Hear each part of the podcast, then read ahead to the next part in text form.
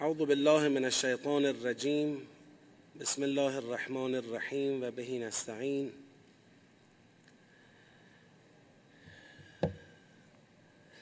الحمد لله رب العالمین و الله علی سیدنا و نبینا اله العالمین ابی القاسم المصطفى محمد.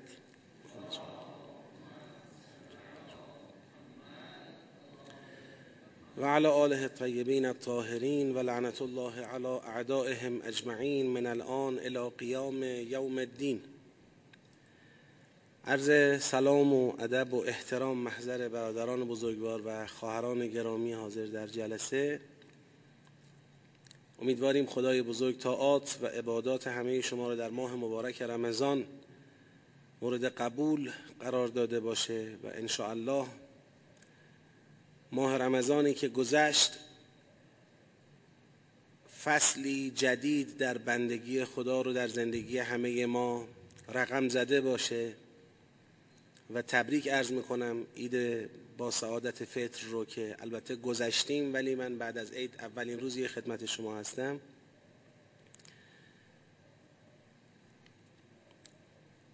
واقعا جا داره که به خاطر ارتباط با قرآن و انس با قرآن خدا رو شکر کنیم این توفیق رو به ما داده. قرآن رو باز می‌کنیم می‌خونیم سعی می‌کنیم بفهمیم تدبر می‌کنیم کلاس شرکت می‌کنیم. اینا توفیقات ویژه‌ایه. لطف خاصی از جانب پروردگار. و باید به خاطر این لطف خاص خودم باید به خاطر این لطف خاص همواره شاکر بود که خدا فرمود لئن شکرتم لازیدنکم. اگر شکر بکنیم سلام علیکم. خداوند این توفیق رو برای ما بیشتر می‌کنه کاملتر می‌کنه.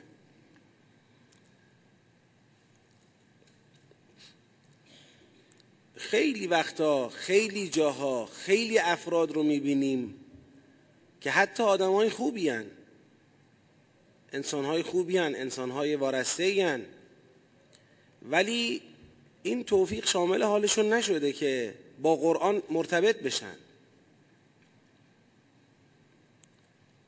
و هر مقداری که کسی کمتر با قرآن مرتبطه یعنی کمتر توفیق معرفت و شناخت مورد نظر خدا رو پیدا می‌کنه. بزرگترین فرصت و نعمتی که هر انسان می‌تونه در این عالم پیدا بکنه فرصت عبودیت و عبودیت بر پایه معرفته. لذا خیلی ها در اون آیه شریفه که میفرماید و ما خلقت الجن والانس الا لیعبدون میگن ایل یعرفون. اصلا عبودیت با معرفت اتفاق میفته. به خاطر همین وقتی توفیق معرفت الله به کسی داده شد او ظرفیت عبودیت بالاتر پیدا کرده. یعنی به فلسفه خلقتش نزدیکتر شده. به چرایی بودنش نزدیکتر شده. خلاصه خیلی جای شکر داره و از خدا می‌خوایم که این توفیق رو از ما سلب نکنه و برای ما بیشتر کنه. مهمات ما را خدا کفایت کنه تا ما مجال داشته باشیم در محضر کلام او باشیم. بیشتر در محضر کلام او باشیم. بیشتر بخوانیم بیشتر بفهمیم. اکفنا ما اهمنا من امر دنیا و الاخره. کفایت کن اون چرا که مهم است برای ما از امر دنیا و آخرتمون. اما بحثی که انشاءالله می‌خوایم آغاز بکنیم مرحله دوم تدبر در سوره مبارکه نحله مرحله اول که فهم آیات سوره بود به لطف خدا پشت سر گذاشتیم. حالا هرچه سهممون بود روزیمون بود از اون مرحله با هم به دست آوردیم. سعی کردیم آیات را بفهمیم درست بفهمیم. سعی کردیم سیاق را در فهم آیات لحاظ کنیم قبل و بعد رو لحاظ بکنیم. سعی کردیم آیات را ساختاری بفهمیم. هر آیه ای رو که ما در سوره نحل فهمیدیم به این شکل ساختاری فهمیدیم منظم فهمیدیم. خود این فهم منظمی که ما از آیات پیدا کردیم و درک سیاقی و ساختاری که از آیات پیدا کردیم این یه پایه است که حالا بتونیم گام های بعدی رو طی بکنیم. اما الان احساس خواهید کرد. من که شروع می‌کنم بحث رو. احساس خواهید کرد که اوائل سوره حتی شاید اواسطش یا همینطور که داریم جلو میریم اواخرش هم. دیگه خیلی یادتون نیست. چی گفته شد تو این آیه؟ منظور چی بود؟ خیلی ممکنه حضور ذهن نداشته باشید. تو صفحه ذهنتون مطالب حاضر نباشه. به خاطر همینه که هرچی سوره طولانی تر میشه تدبرش کار جدیتر و پایبندی به تدبر در اون سوره کار مشکلتریه. به اندازه ای که سوره عظمت پیدا می‌کنه این آدمی که می‌خواد این سوره رو تدبر بکنه باید سعی کنه به خودش از خدا بخواد خدا هم به او عظمت بده. بالاخره یه ذهنی که می‌خواد چهار تا جمله رو کنار هم جمع کنه کجا؟ یه ذهنی که می‌خواد چهارده صفحه مطلب الهی را سخن خدا را یه جا جمع کنه تو ذهنش کجا؟ اینو دقت داشته باشید. به خاطر همین مسئله است که من تقاضا کردم و هنوز این تقاضا رو دارم که هر روز بخونیم اگر روزی یک بار نمی‌تونیم سوره نحل رو بخونیم دو روز یک بار بخونیم اگر دو روز یک بار نمی‌تونیم سه روز یک بار بخونیم. نمی‌تونیم هفته یک بار رو بخونیم. سوره نحلو که ذهن ما به این سوره انس بگیره. کسی اگر با یه سوره معنوس نباشه شناختن سوره براش کم سخت میشه. یه مقدار باید اطراف سوره دور بزنه بره بیاد. ذهنش به سوره خو کنه عادت کنه. اون وقتی که وقتی اول سوره است آخر سوره از یادش بگید. نرفته. آخر سوره است اول سوره از چشمش بیرون نمیمونه. وسط سوره است از اول و آخرش قافل نمیشه. البته عرض من به این معنا نیست که اگر کسی ممکنه کسی بگه ما هر چی هم تلاش می‌کنیم سوره رو می‌خونیم بازم اول سوره ایم آخرش یادمون نیست. من خیلی به یاد بودنم خیلی کار ندارم. همین که تو ناخداگاه ذهن ما باشه هم به درد ما می‌خوره. عقبه ذهن ما را پر کرده باشه هم باز به درد ما می‌خوره. ولی در حد یک ملکه خیلی چیزا ممکنه ما حضور ذهن نداریم خیلی دانش ها هست حضور ذهن نداریم ولی وقتی بهش نیاز پیدا می‌کنیم خود ذهن چیکار می‌کنه؟ خود ذهن مثل اینکه اون فایل رو از بایگانی میاره بیرون رو می‌کنه. میگه اینا. حضور ذهن الان ما به من الان بگن شروع کن ادبیات را ادبیات عرب رو مثلا. شروع کن بگو من چقدر از حفظ می‌تونم ادبیات رو بگم؟ ولی در جایی که به ادبیات نیاز دارم ذهن من سریع فایلا رو میاره بیرون میگه آقا این اینه این اینه این اینه این هست چون تمرین شده چون ملکه است. لذا ما الان دور دوم داریم شروع می‌کنیم. هنوز دور سومی پیش رو داریم که در دور سوم بعد از دور دوم سیاق بندی می‌کنیم. در دور سوم سیاق ها رو جمع بندی می‌کنیم. بعد دور چهارمی پیش رو داریم. سیر سیاق ها رو می‌خوایم بررسی کنیم. هنوز سه مرحله رو از این لحظه به بعد پیش رو داریم. ممکنه دو برابر جلساتی که تا اینجا داشتیم و هنوز پیش رو داریم. ممکنه. ممکنم همینقدر. حالا خیلی من نمی‌تونم دقیق پیش بینی بدم. ولی چه کنیم؟ حرفم اینه. سعی بکنیم این قرائت روزانه رو بیاریم تو دستور کار. اگر کسی هنوز توی جریان سوره نحل خودشو با قرائت روزانه سوره نحل مرتبط نکرده حتما این کار انشاءالله انجام بشه. همین الان یه دعا می‌کنم. همه آمین بگید. پروردگارا به ما توفیق عطا کن. هر روز سوره مبارکه نحل را بخوانی. یه حداقلش هم انشالله اینه که در یک هفته یه دور تمام کنیم. متدبرانه ها یعنی با توجه به معنا بخوانیم. اینجوری. اون وقت می‌بینید دیگه آخر این جلسه چی میشه. می‌بینید که خودتون چه استفاده بهتری انشالله می‌تونید از این سوره ببرید. اما آغاز مرحله دوم. چه کار می‌کنیم برای مرحله دوم؟ گفتیم هر آیه را می‌خونیم. یه توجهی به معنای اون آیه می‌کنیم. منتها نه دیگه در حد دور اول ریز بریم آیه رو باز کنیم و اینا نه. هم یه توجهی به معنای اون آیه می‌کنیم و می‌خوایم هر آیه را با قبلش مقایسه کنیم. ببینیم آیا به قبل خودش متصله یا منفصله متصل یا منفصل؟ متصل باشه. یعنی ما سیاقی که شروع شده بود هستیم. منفصل باشه یعنی شروع سیاق جدید. طبیعتا اولین آیه سوره با جایی مقایسه نمیشه. و یه جورایی صدر کلام خداست و اینم بگم یه جورایی خط و کد میده برای کل سوره کد میده تقریبا. اولین آیه ها خیلی مهمن. اینو یادتون باشه. خیلی مهمن. تو خیلی از سوره ها این اولین آیه ها لب مطلبن.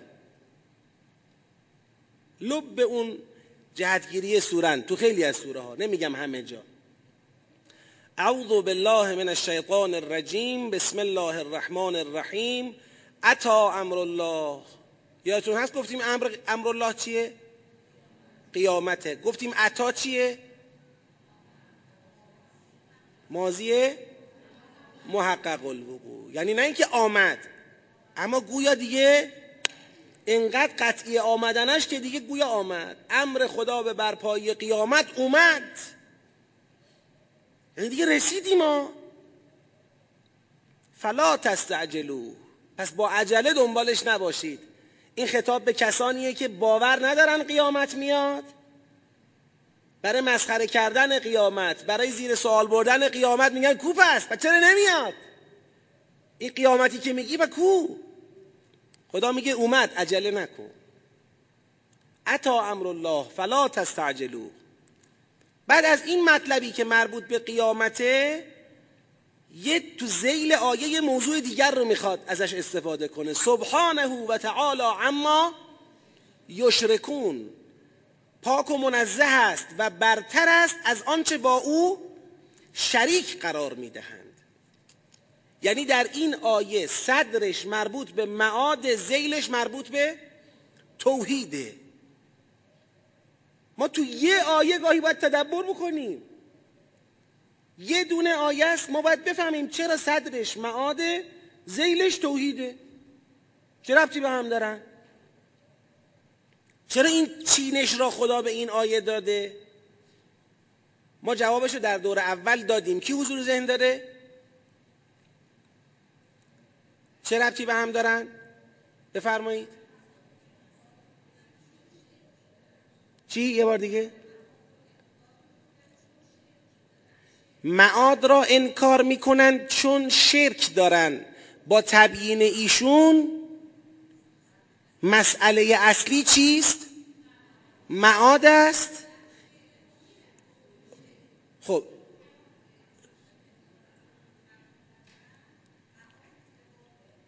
خب پس این میشه مسئله اصلی معاد دیگه. با این تبیین مسئله اصلی میشه معاد. یعنی سوال میشه اینا معاد قبول ندارن؟ چرا قبول ندارن؟ میگه چونش مشرکن. مسئله اصلیشون معاد شرک علتی شده برای انکار معاد.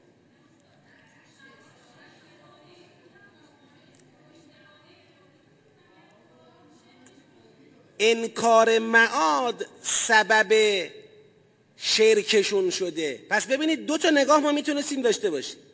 یه نگاه این بود که آقا معاد و توحید رو آورده کنار هم چون برای اینکه بگوید توحید اصل مطلب بی ایمانی اونها به معاد باعث نفی توحید و باعث شرک شده.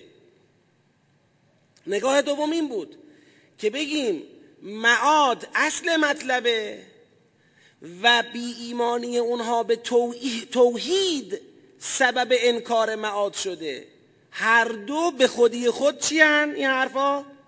می‌تونن؟ بگید؟ درست باشن. اما تو این سوره کدام مد نظره؟ مسئله اصلی تو سوره توحیده. مسئله اصلی در سوره شرکه.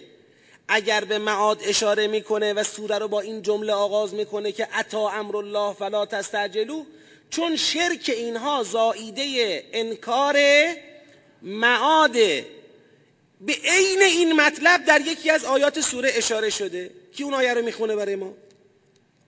اینایی که مرتب سوره رو خوندید الان باید راحت بگید. به عین این مطلب که انکار معاد سبب شرک شده است در یکی از آیات سوره اشاره شده. آیه 22 تو آیه 22 می‌خونم. الهکم اله واحد فالذین لا یؤمنون بالآخرت قلوبهم منکره. اله شما یک الهه. اما اون کسانی که ایمان به آخرت ندارند قلوبشان نسبت به یگانگی خدا چیست؟ منکر است. انکار می‌کنند یگانگی خدا را. و هم مستکبرون. پس در این آیه شریفه مطلب اصلی توحیده. اما چون انکار توحید ریشه دارد در بی ایمانی به معاد خدا این آیه رو با تأکید بر معاد آغاز می‌کنه. اون معادی که بهش ایمان نداری و چون ایمان نداری مشرک شدی او قیامتی که بهش ایمان نداری و چون ایمان نداری مشرک شدی او قیامت اومدا.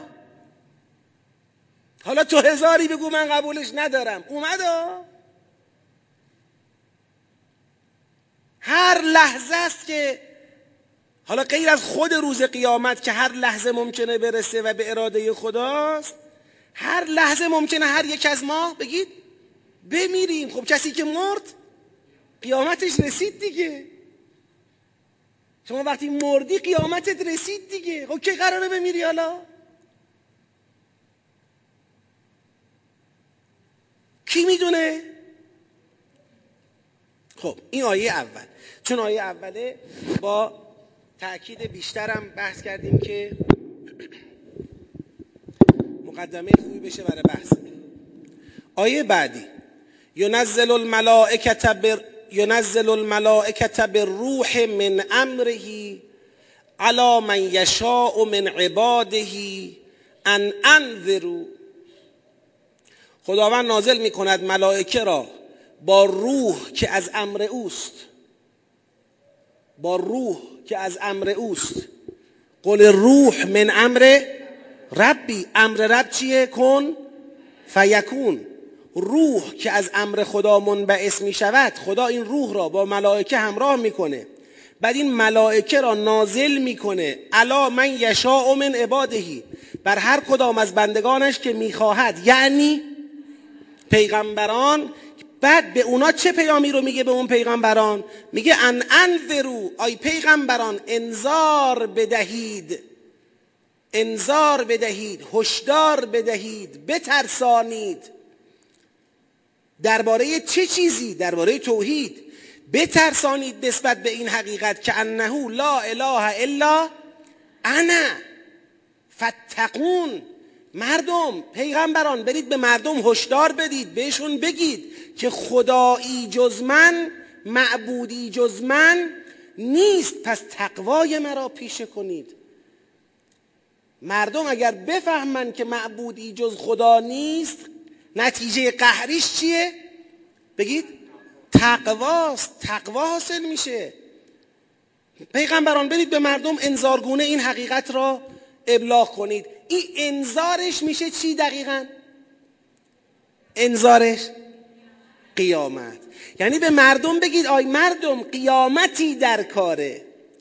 و اگر توحید را نپذیرید و در پرتو توحید به تقوا نرسید تو قیامت کارتون زاره ها پیغمبران برید به مردم بگید. پس انذار درباره قیامت پشتوانه سپاسگزارم از الطاف خفیه و جلیه جناب عالی. انذار جلیش اینه که خیلی زحمت می‌کشه. یعنی این دوربین و بالاخره این بساط و زحمت می‌کشن را میندازن خفیهش هم اینه که خرابش می‌کنن بعدش.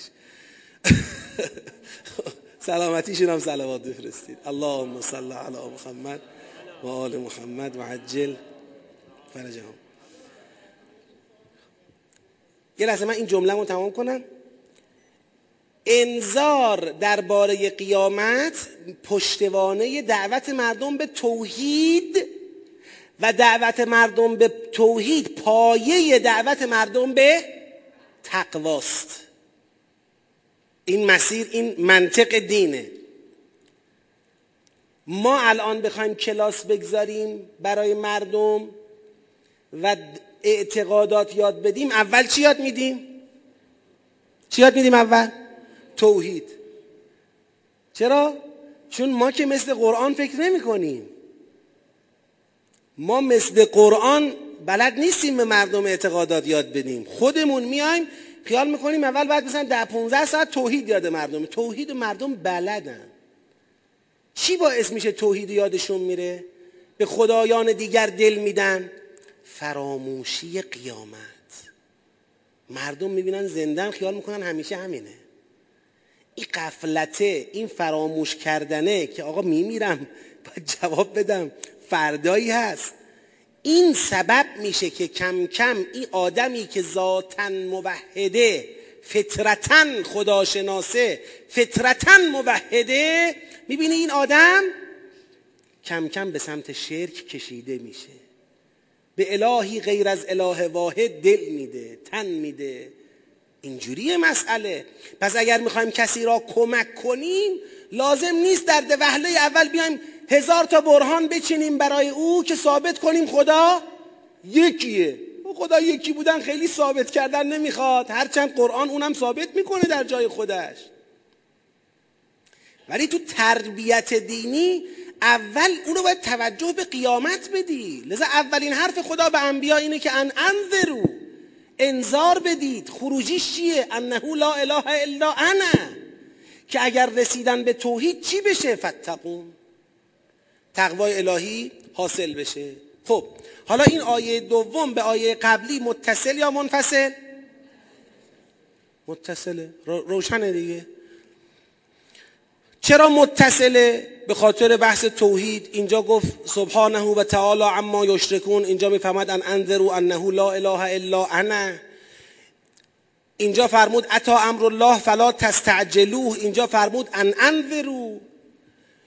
بعد سبحانه و تعالی هو یعنی الله هو تو دل تعالاست ینزله هو یعنی الله همین اللهی که جز او الهی نیست و شرک درباره او غلط است. این اللهی که داره نازل می‌کنه ملائکه را. همراه روح از امر خودش بر هر یک از بندگان که می‌خواهد. پس آیه دو متصله. آیه سه. خلق السماوات والارض بالحق. تعالی عما یشرکون.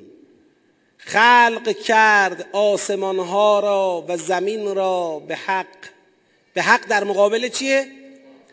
یعنی باطل خلق نکرد. عبس خلق نکرد. پوچ خلق نکرد. هدف داشت از خلقت آسمان ها و زمین. به حق آفرید. تعالی اما یشرکون. برتر است از آنچه با او شریک قرار می‌دهند. یعنی همین خدایی که خالق آسمان ها و زمینه از تمام آنچه که با او شریک قرار می‌دهند برتره؟ خود چرا کسی را که از او پایین تره شما میای ادل او می‌کنی؟ همه هر کسی هر چی جز او هست هر کی جز او هست همه مخلوق اوست. مخلوق که با خالق تو یه رتبه قرار نمی‌گیره. چرا مخلوق را آوردی بغل خالق نشوندی؟ این چه کاری بود کردید؟ خب متصله یا منفصله؟ همه به اتفاق میگید متصله. همتون هم درست میگید. ولی من به یه دلیل می‌خوام منفصلش کنم. ببینید دلیلی که من دارم این نیست که متصل نیست. متصل هستا ولی از یک باب به یک دلیل میشه این رو سرآغاز سیاق جدید دانست. اون دلیل اینه که معمولا حالا بذارید دلیل همین الان که گفتم یک دلیل یه دلیل دیگه هم اومد شد دو تا دلیل. معمولا چی؟ منفصله. حالا بخوام بگم منفصل بودنش با این توضیح. بله ما باشیم و آیه یک و دو و سه سه به یک و دو چیه؟ متصله. خلقه کی خلقه همونی که ینزلو این بلحق هم پیام معاد داره. بلحق در مقابل بالباطله. این هم که تعالی اما یشرکونه مثل همینجا که تعالی اما یشرکون بوده. یعنی ما می‌تونیم به راحتی بگیم متصل. اما دو تا مطلب رو دقت کنید. یکی مسئله تلیعه سوره هاست. ما تو تلیعه سوره ها یه مقدار عمل کردمون با متن سوره یه تفاوتی داره. تلیعه سوره ها تو خیلی از موارد مقدما برای کل سوره. یعنی این اتصالی که آیه سه به یک و دو داره خیلی آیه های دیگه در همین سوره به یک و دو دارن. یعنی این یک و دو مثل طرح بحثی میمونه که اولین بحثش خب بحث بعدیشه که چسبیده به خودشه. لذا تو بیشتر تلیعه ها این با سیاق یک چی میشه تلیعه؟ بگید. ممزوج میشه با سیاق یکمون ممزوج میشه بحثش گویا به هم متصل میشه.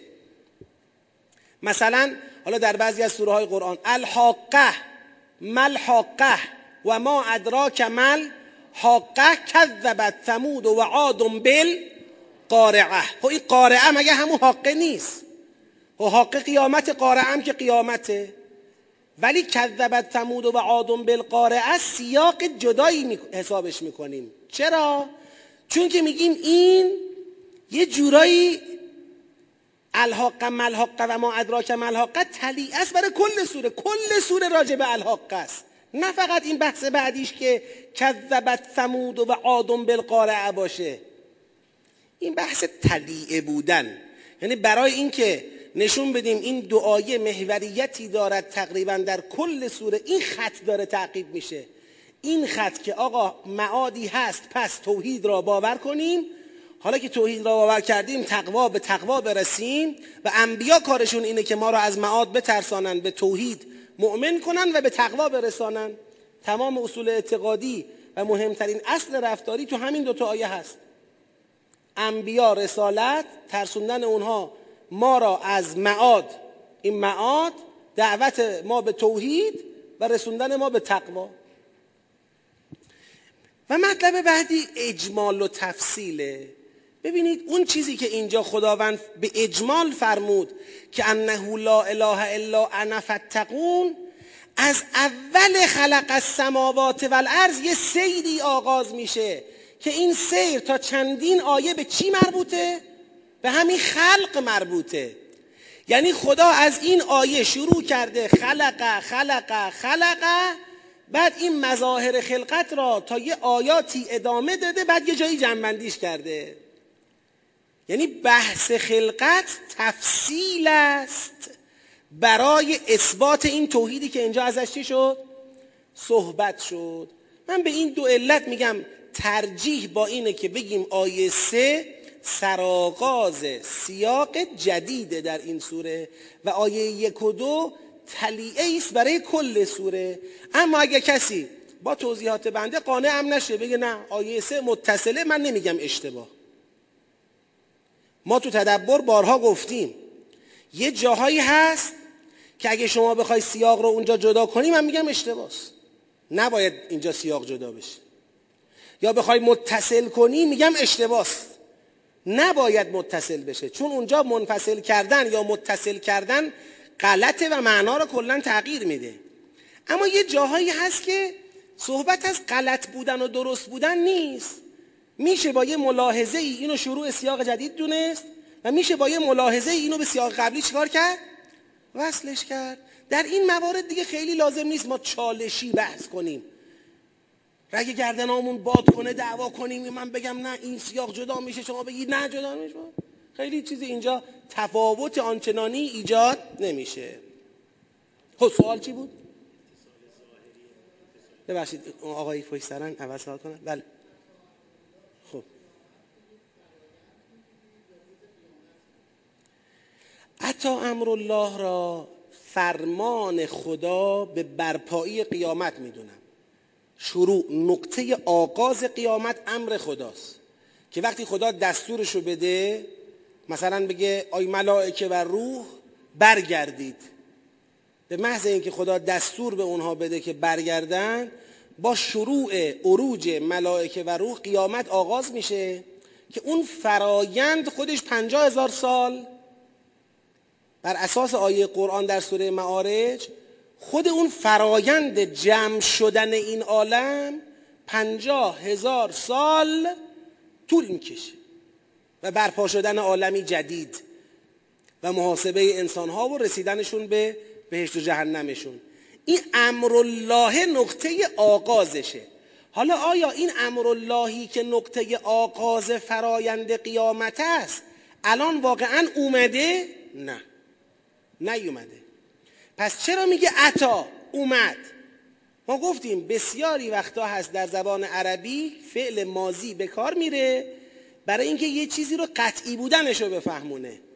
یه چیزی که شما خیلی بهش نزدیک شدی و وقوعش قطعیه می‌تونی ازش با فعل مازی یاد کنی. تو فارسی خودمون هم همینه. یه دیواری رو می‌بینیم داره میریزه. این دیواره هنوز نریخته ها ولی دیگه وضعیتی رو می‌بینیم که الانه که دیگه بریزه. میگه ریخ! مثلا دیواره خود کت شده میگه ریخ ها این ریخ. هنوز نریخته. یعنی من یقین کردم که دیگه میریزه.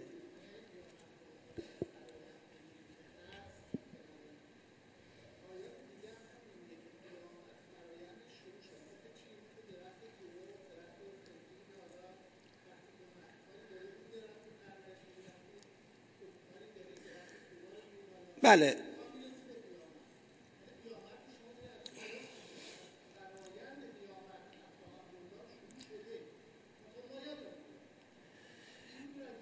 این با لا تستعجلو نمی‌خونه. این که بگیم آقا قیامت شروع شده عطا امرالله هم داره از یه اتفاقی که قبلا افتاده خبر میده.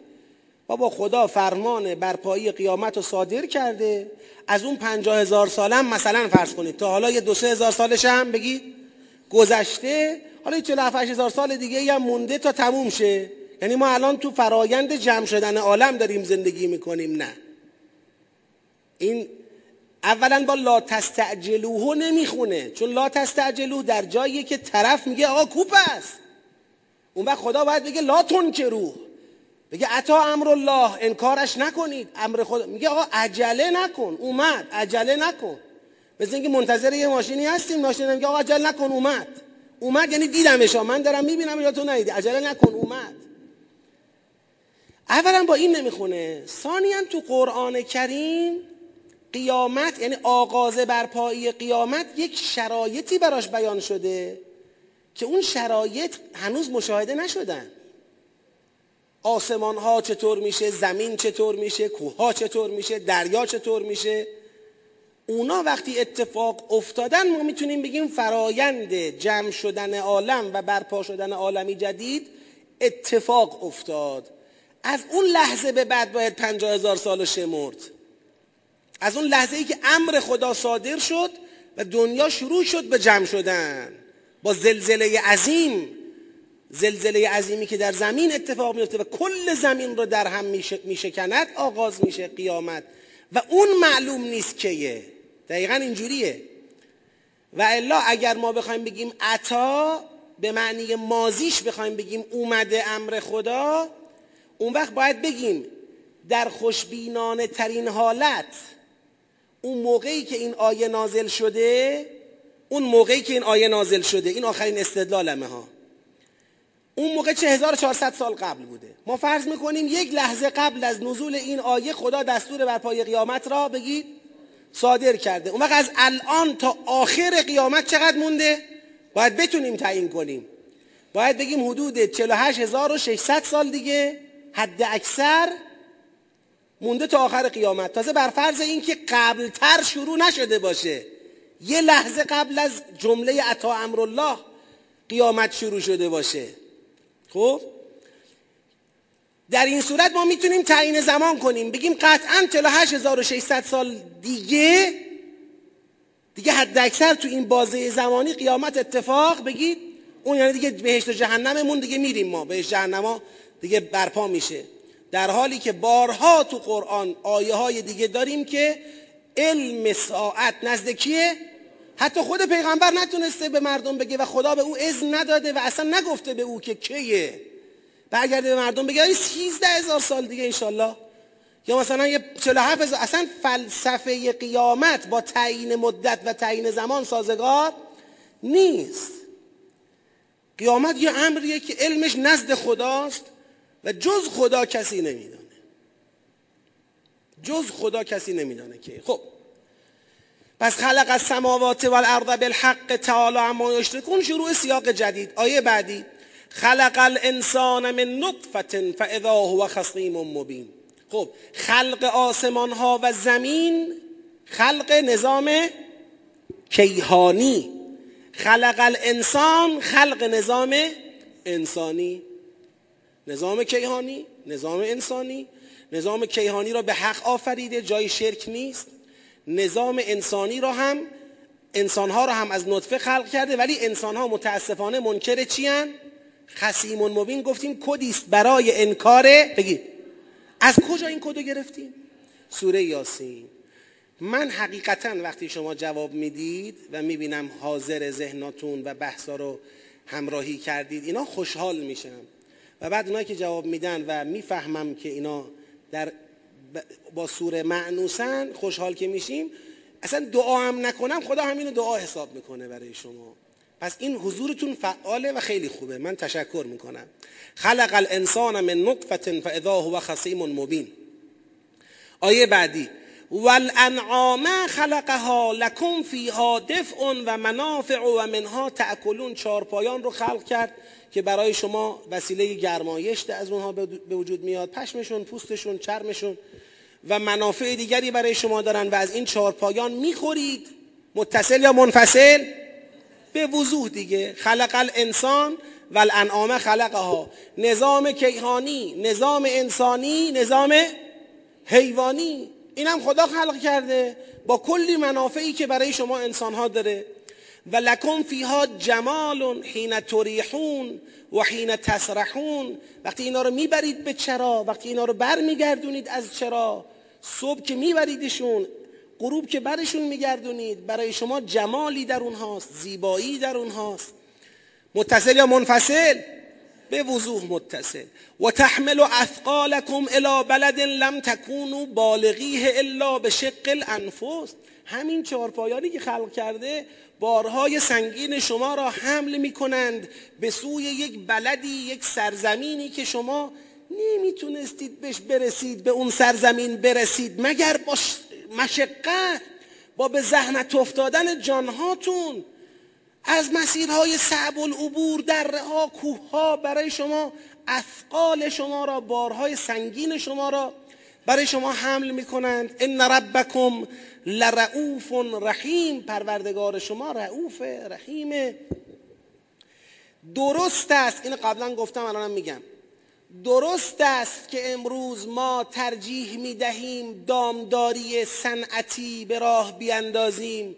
چار پایانمون را تو محیط های بسته توی قفس ها نگه داریم فقط بهشون بخورونیم این علف ها را بخورن فربه بشن چاق بشن ازشون شیر بگیریم بعد نمی‌دونم فراورده های لبنی بگیریم گوشت بگیریم و چه و چه و چه. ولی این الگویی که ما بهش رسیدیم از روی کم صبری کم فکری کم تحملی خودمون و چیزهای دیگه این الگو لزوما الگوی خوب و مناسب و بهترین الگو نیست. اون گاو و گوسفندی که اشایر پرورشش داده تو کوها حرکت کرده از علوفه مصرف کرده تو طبیعت رشد کرده او کجا؟ شیرش کجا؟ کرش کجا؟ دوغش کجا؟ ماستش کجا؟ گوشتش کجا؟ این گاو بدبختی که ما توی یه قفس نگرش داشتیم فقط خورده تا چاق بشه کجا؟ لذا در تأمین نیاز انسان از چارپایان زندگی اشایری و دامداری دامپروری طبیعی جز لاینفک یک زندگی سالمه. هزاری که پیشرفت صنعتی هم شما بکنی باز بازم عاقلانه نیست که بخوای صنعتی این نیاز رو تأمین بکنی. بنده درک خودم رو میگم و ممکنه کسی بگه شما اشتباه می‌کنی. اصرارم ندارم حرف خودم رو به قرآن نسبت بدم. بگم حرف من حرف قرآنه. نه. حرفمو دارم در جواب اون کسایی میگم که ممکنه بگن آقا الانا دیگه لم تکونو بالغیه الا به شق الانفس و اینا دیگه نداریم. الانا دیگه مثلا برای دامداری و دامپروری دیگه کوچه اشایری لازم نیست که بخوان از کوه و مناطق صعب العبور رد بشن که بعد بگن خدای شکرت این الاغ رو خلقش کردی این استر و قاطر رو خلقش کردی. این داره بار منو از اینجا می‌بره. من خودم رو به زور می‌تونستم رد کنم. نمی‌دونم دیدید یا نه این قاطرها کجا رو میرن. عجیبن. الان دیگه این حرفا می‌خوام بگم اگر نیست نقص ماست که نیست. یعنی ما اشتباه رفتیم راهو. قرار نبوده زندگی اشایری جمع بشه که. باید اتفاقا اونو سامان می‌دادیم اونو توسعه می‌دادیم در حد خودش. خب بگذاریم. این حرف رو گفتم حرف بنده است. یه جور پاسخی است. از بنده به کسانی که بخوان بگن این آیه دیگه الان مستاق نداره من میگم نه داره اولا و باید داشته باشه ثانیا. این اینجوری بهتر میشه زندگی کرد. و تحمل اثقالکم الى بلد لم تکونوا بالغیه الا به شق الانفس ان ربکم لرؤوف رحیم. بذار یه تست بزنم. تست بدم. من اینجا گفتم کدوم مستند رو ببینید؟ علف. کسی دید؟ کسی دید؟ دیدید؟ خدا رو شو یه نفر اقلا دید. خداش. قبلا دیدید؟ همون موقع دیدید. خیلی خوبه. خوب بود؟ استفاده کردید؟ خیلی جالبه. انصافا. اگه کسانی هم ندیدن این مستند رو ببینن. صد سال پیش یه گروه مستندسازی اومدن. صد سال پیش. آره سیاسفیده. از کوچ اشایر بختیاری یک مستندی تهیه کردن واقعا دیدنیه. این آیه اونجا تفسیر میشه. تفسیر میشه. چجوری اینا دارن چه مناطقی رو عبور می‌کنن و وجود این چهار پایان و این انعام تو این سیر چه نقشی رو داره ایفا می‌کنه؟ واقعا جالبه. جانم؟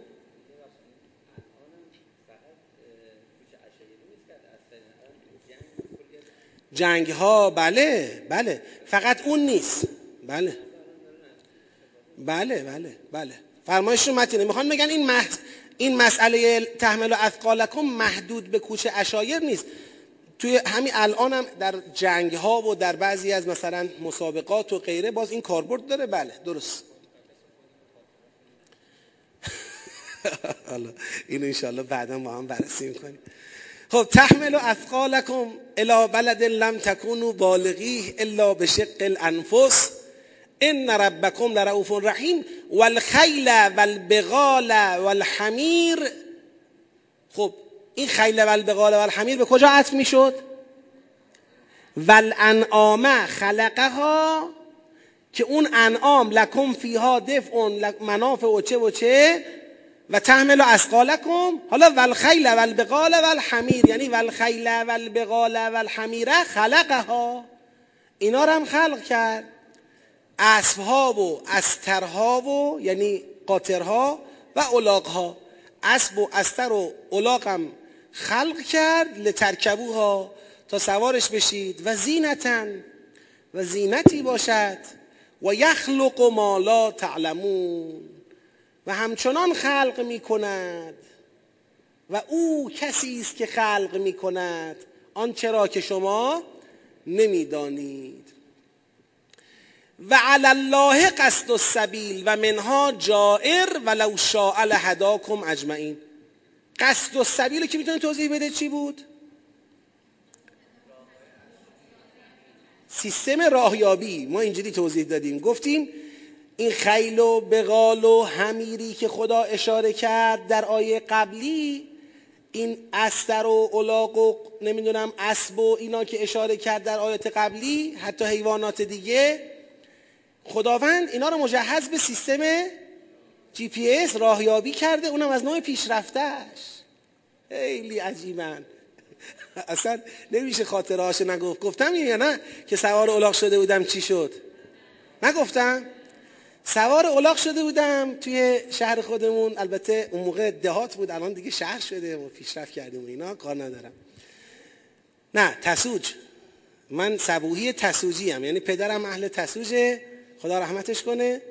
و تسوج سوار اولاغ شده بودیم از محله های بالا کنار کوها داشتیم می اومدیم به سمت روستا. خب دم غروب که میشه یه صحنه ای اولا. واقعا اونایی که ندیدن ای کاش یه روز ببینن. یه صحنه ایه صحنه برگشتن. این که خدا میگه فیها جمالون واقعا قشنگه. هم رفتن صبحگاهیشون قشنگه هم برگشتن غروبشون قشنگه. خیلی زیباست. گله گله دارن برمیگردن برن تو آغلاشون. بعد من سوار یه الاغی بودم و نزدیک روستا که شدیم الاغ سرعت گرفت. سرعت گرفت من خیلی وارد نبودم دیگه که حالا چجوری اینو کنترل کنم و اینا. هرچی نزدیکتر شد به خونشون سرعتش بیشتر شد. من دیگه هرچی دست و پا زدم داد زدم که آیا یکی ما رو نجات بده از این اولاغ کسی نتونست برای ما کاری بکنه. این رسید به طویلشون نمی‌دونم دیدید یا نه طویله های اینا هم سقفش دراش کوتاست. در حد ورود خودشون فقط جا هست.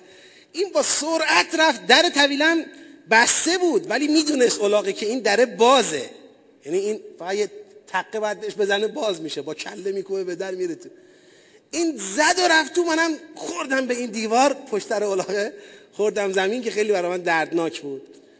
می‌خوام بگم یعنی اینجور با اشتیاق و اینجور دقیق یکی نمیره تو طویله اون یکی.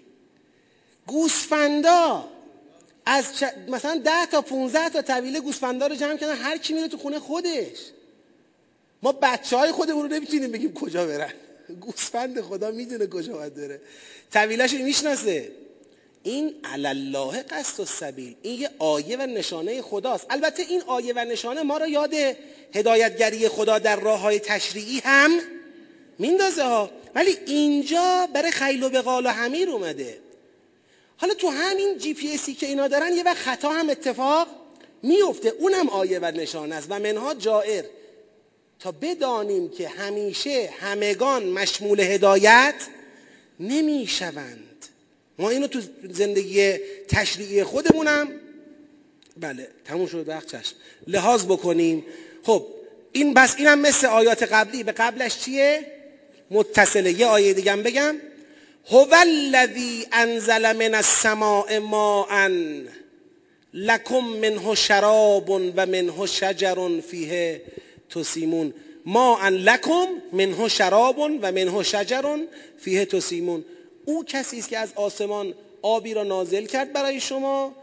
شما نوشیدنیتون رو بالاخره از اون آب استفاده می‌کنید و درختان از اون آب پرورش پیدا می‌کنن. درختان و سبززارها شجر به معنای عامش به مراتع هم اطلاق میشه. و شما می‌تونید تو همین مراتع برید دام و حیواناتتون هم بچرونید. خب اینم اتصالش به قبل روشنه. استراحتی بفرمایید انشالله بازم در خدمتتون هستم. یه سوال بذارستون بپرسم قبل از شروع استراحت. الان تو این دور که من دارم به معانی آیات اشاره می‌کنم و اتصال و انفصال رو بررسی می‌کنم این برای شما ملال میشه؟ اگر احساس می‌کنید این توضیحات قبلا گفته شده نیازی به یادآوریش نیست من می‌تونم دیگه فقط اتصال انفصال بررسی ولی خشک میشه جلسه. یعنی ما می‌خوایم دو مرتبه یه مروری بشه یه تذکری بشه که این آیه ها چی می‌گفت و اینها. هرچند اگه تکرارم بشه تذکر قرآنه. خواهران و برادران گرامی توجه بفرمایید. من نکته ای رو عرض کنم خدمتتون. درباره اون آیه شریفه ای که فرمود عطا امرالله یه مقدار بحث گرفت در گرفته بین بزرگواران. و مبارک هم هست. خوشحالیم از اینکه مباحثه صورت می‌گیره. مند هستیم. الحمدلله. ولی ببینید ما مکلف به ظاهر قرآنی بنده شخصا توی اون نگاه قرآنی خودم با هر نوع تبیینی از مسائل مربوط به قیامت که با ظاهر قرآن فاصله داشته باشه مخالفم. یعنی چی؟ مثلا فرض کنید یه مثال می‌زنم یه جایی دیگه بعد اینجا تطبیق میدم میگن آقا این که گفته بهش درخت و نمی‌دونم رود و نمی‌دونم هوری و نمی‌دونم قصر و این حرفا اینا خدا یه الفاظی گفته که ما یه درکی از بهشت داشته باشیم. نه اینکه راست راستی اونجا درختی باشه مثلا جنگل و باغ و میوه و هوری و اینا.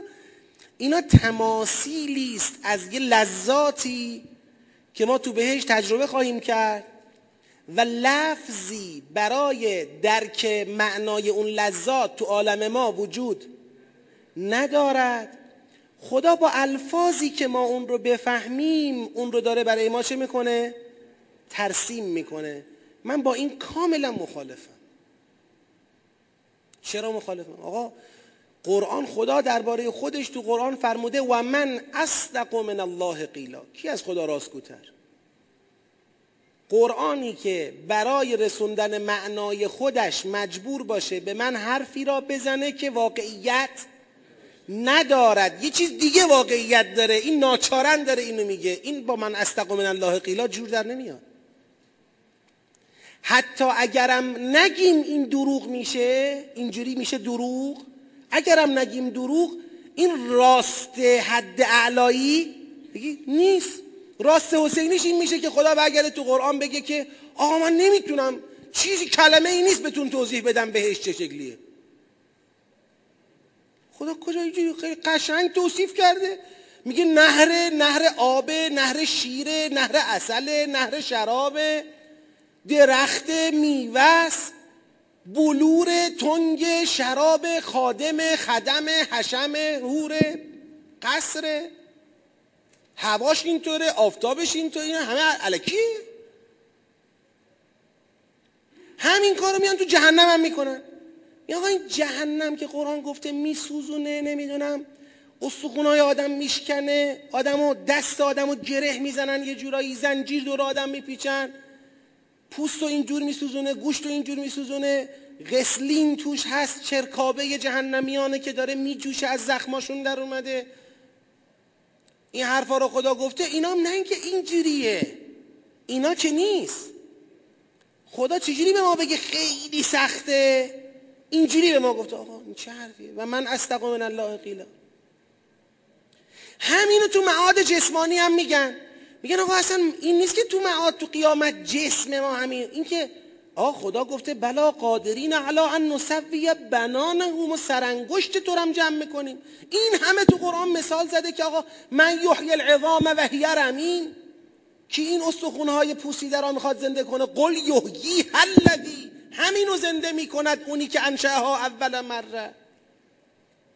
یه جا خدا نگفته آقا لازم نیست ما اونو زنده کنیم که. هر دفعه گفته زنده می‌کنیم.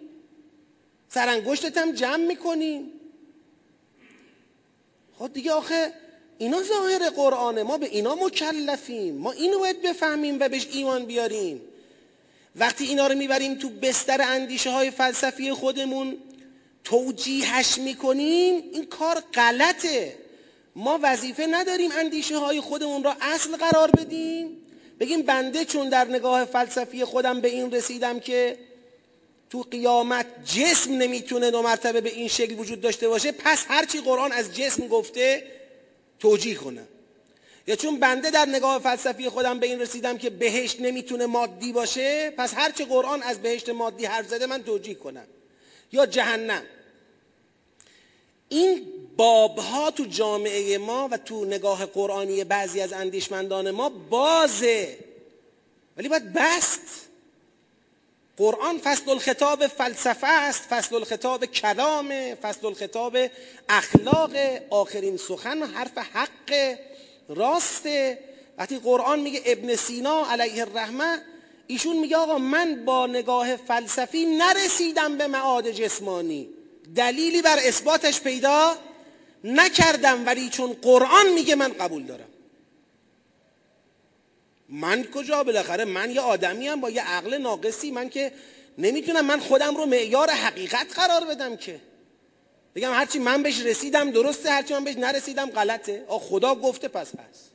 ولو من ابن سینا براش دلیل پیدا نکردم. شاخص قرآن میزان و معیار قرآن. این حالا تو بحث ما آقا قرآن کریم بارها و بارها نه یه جا دو جا ده جا. از یه قیامتی صحبت کرده که هنوز بگید نیومده. از یه قیامتی که همه منتظرشن. فانتظروا انی معکم من المنتظرین. از یه قیامتی که بارها پرسیده شده کیه گفته علمش پیش خداست. هنوز شروع نشده اون قیامته. حالا ما بیایم صد جور تفسیری درست بکنیم که ثابت بشه اون قیامته اومده. مثلا اون قیامت الان, الان نسبت به یه ساعت پیش قیامت. یه ساعت دیگه نسبت به الان قیامته. یه لحظه بعد نسبت به این لحظه قیامته. مثلا. یا بیایم میگیم آقا بالاخره قیامت یه فرایندیه که شروع شده از قبل. از اگه اینجوری بخوایم نگاه کنیم بله قبل از اینکه دنیا شروع بشه قیامت شروع شده. اما همه اینا رو که ما درستم بخوایم بگیریم آخرش می‌خوایم بگیم چی؟ اون روز قیامتی که هنوز نیامده بالاخره هنوز بگید نیامده دیگه. اینو نباید دیگه ازش یه جوری اینو بپیچونیمش. این هست. حالا شما دوست دارید یه قیامت وسیعی تو ذهنتون در نظر بگیرید که اون هزار سال پیش اصلا از روز ازل آغاز شده خوش شده باشه. من که با اون مخالفتی ندارم. اما اون قیامت ذهن شما این یوم الدین قرآن نیست. اون قیامت ذهن شما این نمی‌دونم الحاقه قرآن نیست. اون قیامت ذهن شما یه تفسیری از قیامت است که شامل کل خلقت می شود من باش مخالفت ندارم. ولی نگید او همینه که قرآن میگه. اینجوری نیست. یه نکته هم درباره تلیعه ارز کنم خدمتتون. تلیعه وقتی میگیم تلیعه گفتم با سیاق مستقلی که یه دیوار داره از سیاق دیگه جدا شده فرق می‌کنه. تلیعه یه حالت ارتباطی داره با کل سوره. اگر بنده میگم آیه سه سیاق اول داره آغاز میشه قبلش تلیعه است. نمی‌خوام بین آیه دو و سه دیوار بکشم که بعد کسی بگه چرا دیوار کشیدی؟ من دیوار نمی‌کشم. میگم اون یک و دو را شما مقدمه ای می‌تونی بدانی برای کل سوره. اگر شما تو تحلیلت در آینده به این نتیجه رسیدی که نخیر یک و دو فقط مقدمه همین آیه سه به بعده شما بگو از یک تا هر جایی که بهش برسیم یه سیاق. برای چی من مقاومت نمی کنم میگم به هر کدام رسیدی اشکال نداره. چون بحث تحلیلیه. تحلیلیه. یعنی یه بار یه بحثی کاملا تو الفاظ ریشه داره. من اونجا اصرار می‌کنم. میگم آقا اینجا متصله چرا جدا می‌کنی؟ یا جداست چرا وصل می‌کنی؟ محکم وای میستیم اما یه بار یه بحثی ریشه در یه تحلیلی داره. ما با یه تحلیلی می‌خوایم بگیم آیه یک و دو مقدمه کل سوره است. ممکنه تحلیل بنده را شما قبول بگید؟ نداشته باشید میگی یک و دو مقدمه همین سیاقه تمام. دعوایی هم وجود نداره در اینجا. چطور تو یکی از عرایز دیگرم یعنی دوست دارم ملتزم باشم یعنی شما هم باید همینطوری به نظر من باشه. بین حرف من با حرف خدا فرقه دیگه. یه چیزی از حرف خداست کاملا. خب اون یه بحث داره. یه چیزی هم یه مقدار تحلیل ماست. یعنی ما داریم اینجوری می‌فهمیم. این یه بحث دیگه داره. ما اونجایی که بالاخره یه چیزی به فهم خودمون بستگی داره باید احتمال خطا احتمال اشتباه همیشه بدیم و بیشتر در جاهایی که کاملا الفاظ الهی دارن پشتیبانی می‌کنن تعصب به خرج میدیم که دیگه آقا اینجا جداست چرا وصل شد؟ وصل چرا جدا شد؟ بحث می‌کنیم تا به اونچه درسته برسیم. یک صلوات دیگه هم بفرستید. محمد و آل محمد. ببخشید یه لحظه.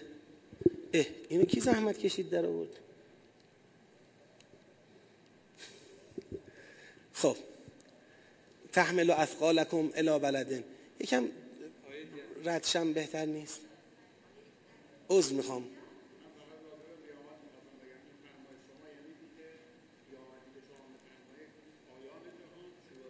بله بله.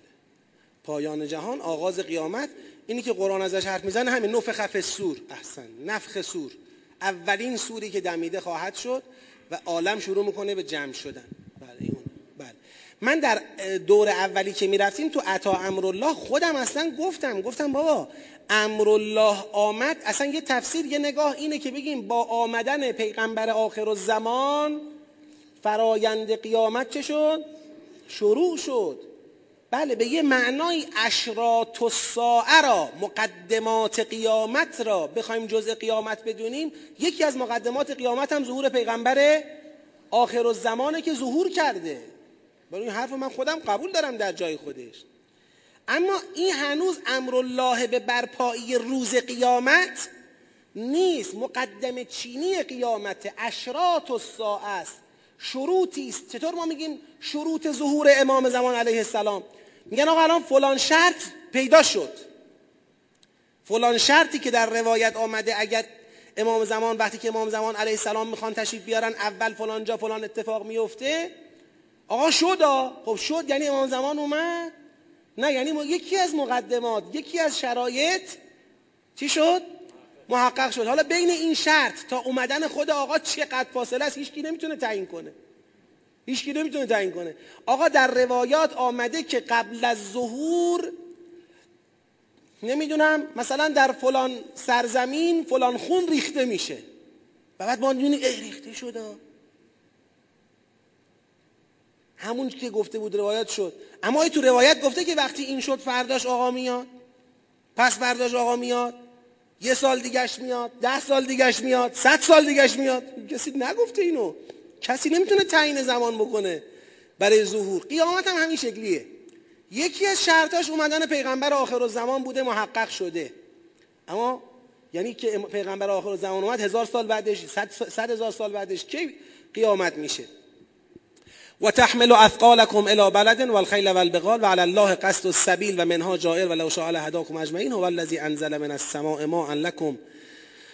منه شراب و منه شجر فیه تسیمون هو الذی اینه که خوندیم ینبت لکم به الزرع. برای شما به واسطه این آبی که از آسمان نازل می کند می رویاند زرع را زراعت را زیتون را خرما را انگورها را. و از همه میوه ها ان فی ذلک لآیه لقوم یتفکرون. اتصال واضحه. بگید واضحه. اصلا واضحه بحث نداره. و سخر لكم اللیل و النهار و الشمس و القمر و النجوم مسخرات به ان فی ذلک لآیات لقوم یعقلون. تسخیر شما کرد شب و روز و خورشید و ماه را. همه ستارگان هم به امر او مسخر برای شما شدند همانا در آن یعنی در این تسخیر الهی نسبت به این پدیده ها آیاتی است برای قومی که عقل پیشه می کنند اتصال دارد یا نه؟ واضحه. هنوز داریم در سیر همون تدابیر و مظاهر خالقیت و تدابیر پروردگار حرکت می‌کنیم. و سخر لکم اینی که خوندیم. و ما ذرع لکم فی الارض مختلفا الوانه ان فی ذلک لآیه لقوم یذکرون. هر چه در زمین برای شما پدید آورد با رنگ های مختلف این هم نشانه است برای قومی که تفکر می‌کنن. اتصال وهو الذي سخر البحر لتأكلوا منه لحما طريا وتستخرجوا منه حلية تلبسونها وترى الفلك مواخر فيه ولتبتغوا من فضله ولعلكم تشكرون. کسی وهو الذي قبلا هم داشتیم وهو الذي وهو الذي دریا را مسخرتون کرد از اون دریا گوشت تازه شما بخورید از دریا زینت هایی را که قابل استفاده در لباس ها و البسه هستند استخراج بکنید. می‌بینی کشتی ها را دارن آب رو میشکافند و در دریا حرکت می‌کنن و تا شما از فضل خدا تو دریا سید کنید و منافع دریا را استخراج بکنید و باشد که شما شکر بکنید. کاملا روشنه. و القا فی الارض رواسی ان تمید بکم و انهارا و سبلا لعلکم تهتدون. کوههای شامخ مستقری را که برای شما ان تمید بکم. مسیرهای شما را چه می‌کنند؟ به مسیرهای شما کمان میدن. میدان ایجاد می‌کنند. یه معنی دقیق هم داره بحث مغناطیس بود که اشاره کردم.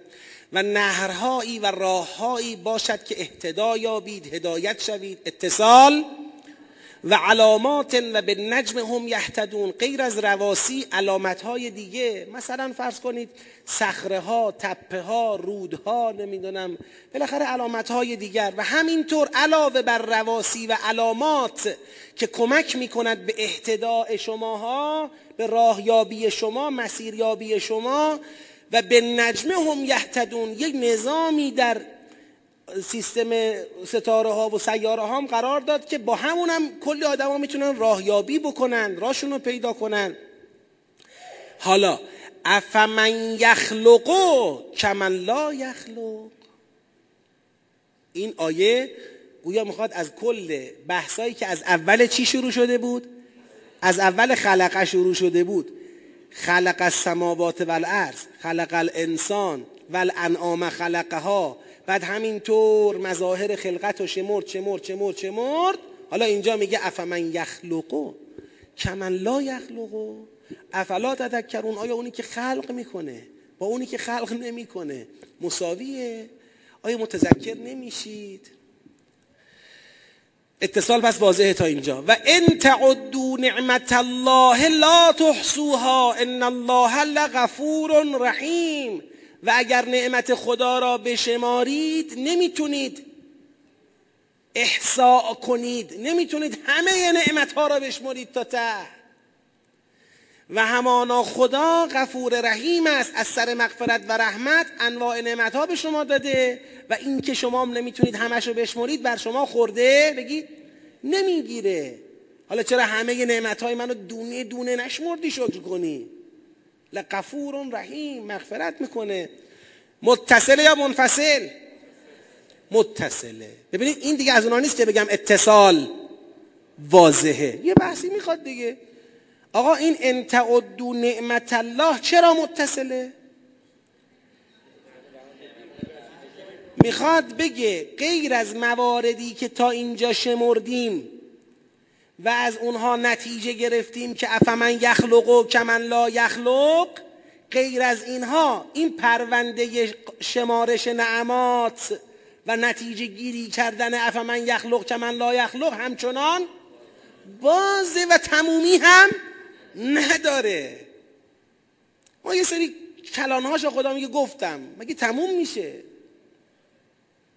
نعمت های او.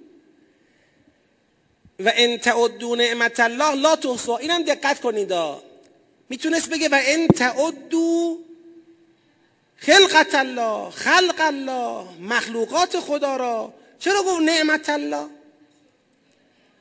می‌خواد این توجه هم بده بابا. فقط علمی عقلی استدلالی به این مباحث نگاه نکن که بگی بله خدا اینو خلق کرد اینو خلق کرد اینو خلق کرد این این این این این, این همه را خلق کرد. و کسی که خلق می‌کند سزاوار عبودیت خدای واحد اونه و کسی نباید به او شریک قرار بدیم. اینا همه درست. اما هیچ توجه کردی؟ همه اینایی که خلق کرد برای تو بود؟ همه لطف او به تو بود؟ در طول این آیاتی که میخوندیم چقدر لکم لکم لکم لکم لکم داشتیم؟ لکم فیها لکم لکم. پنج شیش تا فکر می‌کنم اگر بشمرید لکم لکم داشتیم غیر از خطاب هایی که نمی‌دونم تاکلون و بخورید و استفاده کنید و این جنبه نعمت بودنش. یعنی اگر شما این استدلال را قبول نکنی دقت کنید این استدلال توحیدی را اگر نپذیری غیر از این که استدلال ناپذیری بگو نمک نشناسم هستی. غیر از استدلال ناپذیری نمک نشناسی رو هم بهش اضافه کن. استدلالش با لطفش یکیه. زاد شکرشو به جا بیارید. والله یعلم ما تسرون و ما تعلنون. و الله می‌داند آنچه را که مخفی می‌کنید و آنچه را که آشکار می‌کنید. متصل یا منفصل؟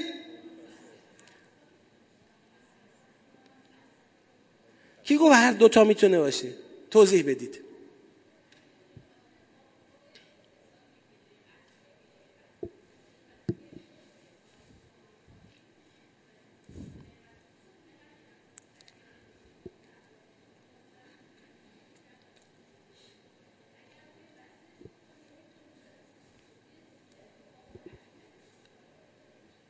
خب صدا خیلی کم اومد ولی متوجه شدم اجمالا چی فرمودید. میگن ما می‌تونیم با توجه به این عطف بگیم اتصال برقراره و این ما تسرون و ما تعلنون هم در دامنه همین استدلال تحلیل بشه. یا هم می‌تونیم بگیم نه سرآغاز بررسی وضعیت مخاطب نسبت به استدلالی است که تا اینجا چه شد؟ مطرح شد. من هم نظرم با اینه که این شروع سیاق جدیده. والله یعلم ما تسرون و ما تعلنون. این دیگه در سیر استدلال بگید نمی گنجه. یعنی جزء استدلال دیگه نیست. این استدلاله از اول خلقه شروع شد. تو افمن یخلق و کمن لا یخلق استدلاله بگید. تموم شد. ان تعدوا نعمت الله خواست بگه پرونده این استدلال همچنان بازه. دیگه در آیه 18 دامنه بحث استدلال ما تمام شده. از اول آیه 19 با خطاب به ماها که خدا آنچه را مخفی می‌کنید آنچه را آشکار می‌کنید می‌داند می‌خواد شروع کنه به بررسی عکس عملی که ماها در قبال این استدلال ممکنه نشون بدیم. می‌خواد بگه تو این عکس عمله یه چیزی رو شماها مخفی می‌کنید. که خدا از اون با خبر خدا برای فهمیدن احوالات درونی شما معطل این نیست که شما آنچه را که در درونتان میگذره لزوما بازگو کنید و به زبان بیارید و عیان بکنید. خدا خودش می‌دونه اون عقبه مسئله چیه. بذارید براتون باز کنم این مطلبی را اگر یه امری در درون ما نباشد و ما را به انکار این استدلال الهی وادار نکند.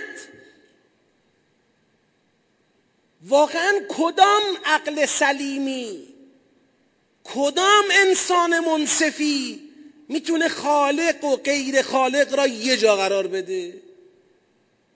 می‌تونه غیر خالق را شریک خالق قرار بده؟ پس خدا می‌خواد بگه من می‌دونم. آدم خودش باشه و قلبش و عقلش و فطرتش و اینا چی با... چه چیزی باید انسان را وادار کنه به شریک قرار دادن برای خدا؟ یه چیزی در درون مخفیه. سرآغاز بررسی عکس العمل ما در قبال اون استدلال شروع سیاق جدیده. از نظر بنده شروع سیاق چندمه؟ سومه. تلیعه سیاق بعدیش و اینم سیاق سومش. والله یعلم ما تسرون و ما تعلنون.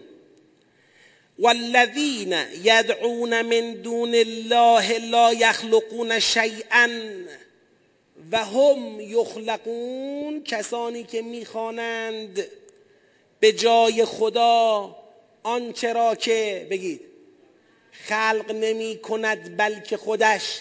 مخلوق است یعنی کسانی که در کنار خدا غیر مخلوق را با خالق شریک می کنند اموات غیر احیاء و ما یشعرون ایانه یبعثون. اینها مردگانی هستند نه زندگان. یعنی چی مردگانی هستند نه زندگان؟ یعنی پیشا پیش اعلام می‌کنیم برای همه مرگی در پیش است. و وقتی هم که میمیرند دیگر نمی‌دانند که کی دو مرتبه زنده خواهند شد. ببینید خدا بحث رو کشوند به سمت به سمت قیامت. اینایی که به جای الله می‌خوانند آنچه را که اینایی که به جای الله می‌خوانند آنچه را که خلق نمی کند چیزی را و خودش مخلوق است اینایی که مخلوق را با خالق یه جا قرار میدند اینها همه از الان میگیم. چی اند؟ مردند یعنی قطعا میمیرند این مثل اون آیه است که گفتم آیه شبیهش چی بود؟ انک میت و انهم میتون خدا به پیغمبر میگه تو مردی اونا مردن. تو مردی اونا مردن نه الان مردی. یعنی مردن تو و مردن اونا قطعیه. از همین الان خودتون رو مردگان ببینید. خب وقتی هم که مردن دیگه نمی‌دونن دو مرتبه کی مبعوث میشن. یعنی اختیاری در دست اونها نیست که هر وقت دلشون خواست سر از مرگشون بگید بردارند و بلندشند دو مرتبه. نخیر این امور دست کس دیگری است نشد. الهکم. اله واحد. خوب دقت کنید الان می‌خواد پرده برداری کنه از مسئله. خدا فرمود که شماها من می‌دونم چی. عقبه این انکار شرک چیه؟ من می‌دونم. چی چیزی رو مطرح نمی کنید وای میسید سر توحید و شرک با خدا بحث می‌کنید با پیغمبر بحث می‌کنید. ولی من می‌دونم این پشت مسئله چیز دیگه است. الهکم اله واحد فالذین لا یؤمنون بالآخرت قلوبهم منکرتون و هم مستکبرون. و کسانی که ایمانی به آخرت نمی آورند قلبهاشون نسبت به حقیقت توحید منکر است در حالی که استکبار میورزند استکبار انسانها نسبت به قبول توحید زاییده بی ایمانی در باره معادشونه. وقتی معاد و قبول ندارن دست در نکنه. وقتی معاد و قبول ندارن کارشون به استکبار از قبول توحید می‌کشه. اخیرا توی همین مهمونی های دور و اطراف و اینا خونه ها بالاخره فک فامیل با هم میشینن صحبت می‌کنن. نشسته بودم و می‌دیدم که دو نفر از بستگانمون هر دو هم اتفاقا تحصیل کرده دارن با هم بحث می‌کنن.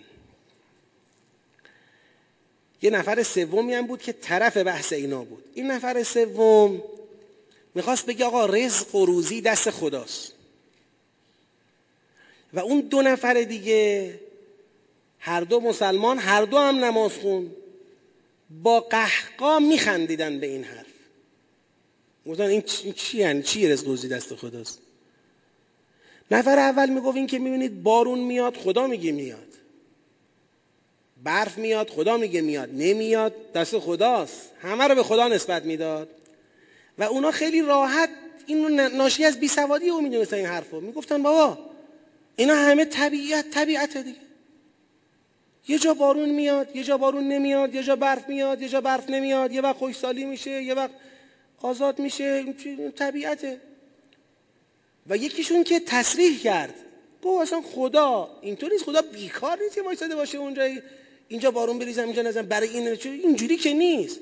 خدا عالم رو خلق کرده تنظیم کرده به حال خودش گذاشته دیگه. کوک کرده گذاشته. عالم داره کار خودش رو انجام میده. خدا به امورات خودش داره می‌رسه.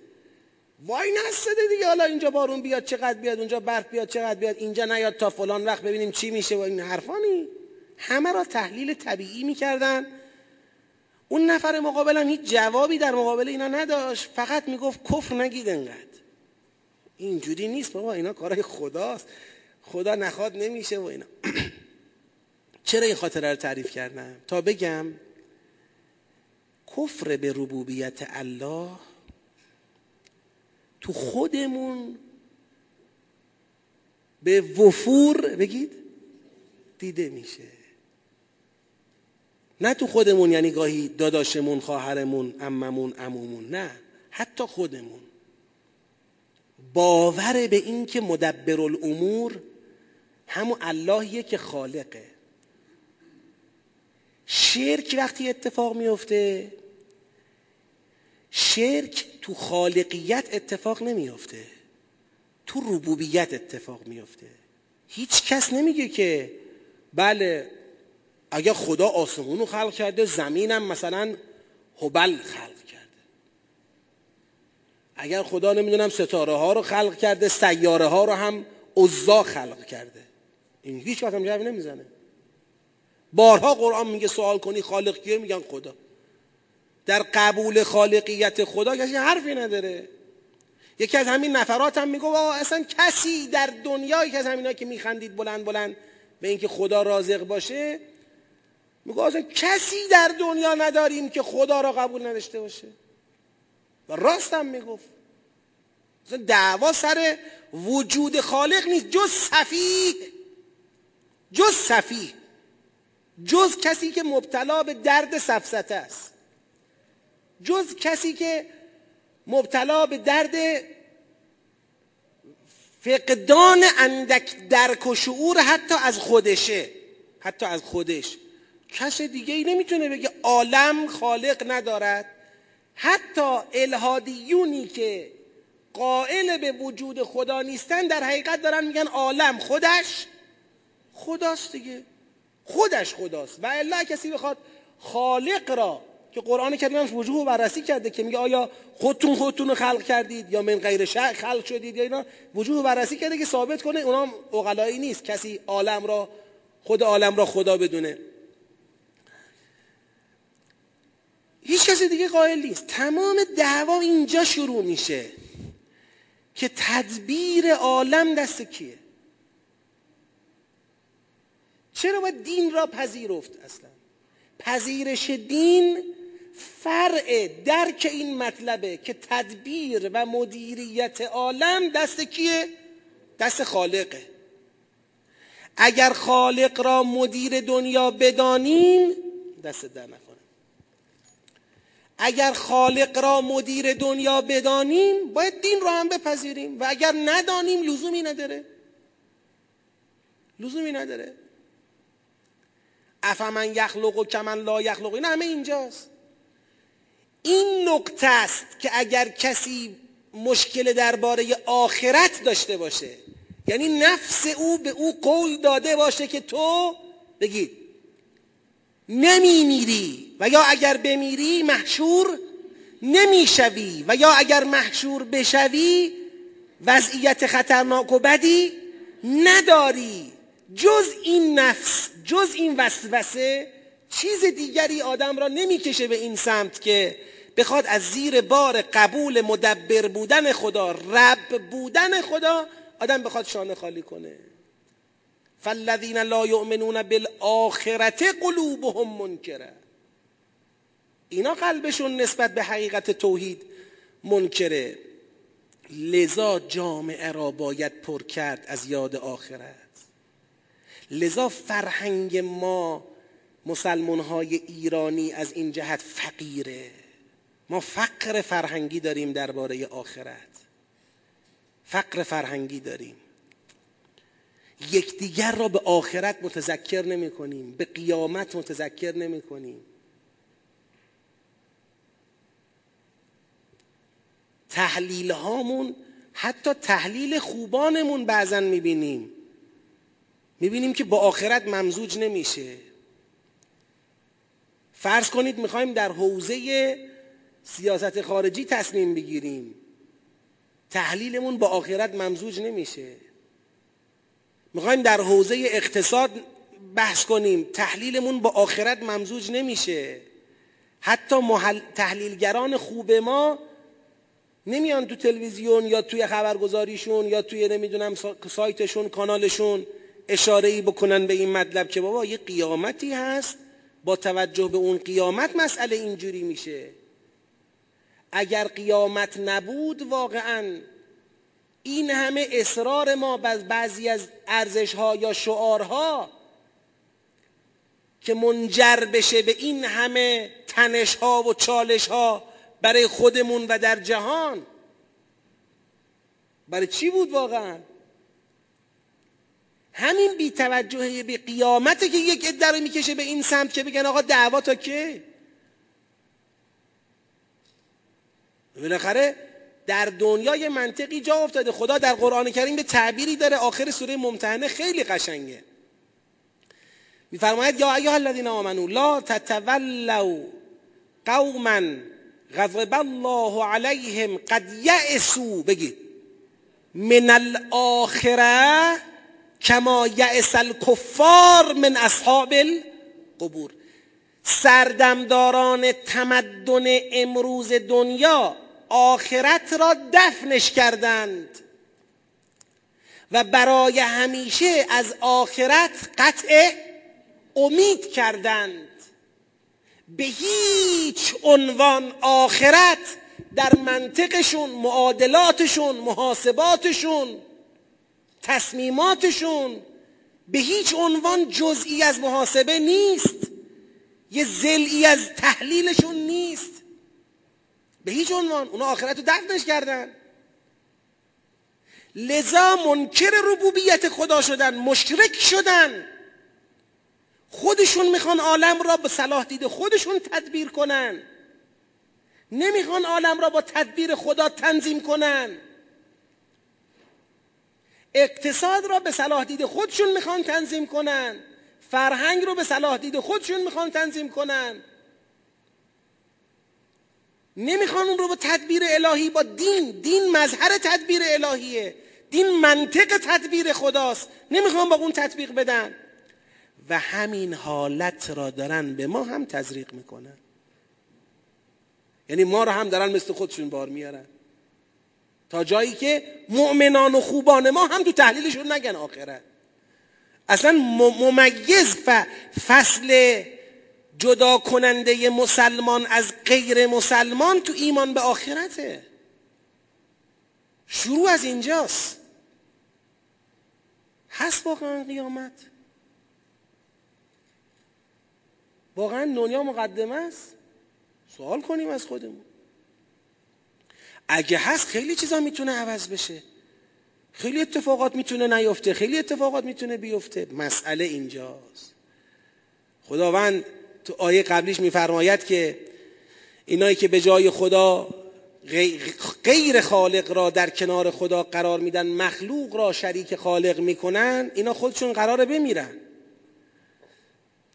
مبعوث شدنشون هم در اختیار خودشون نیست.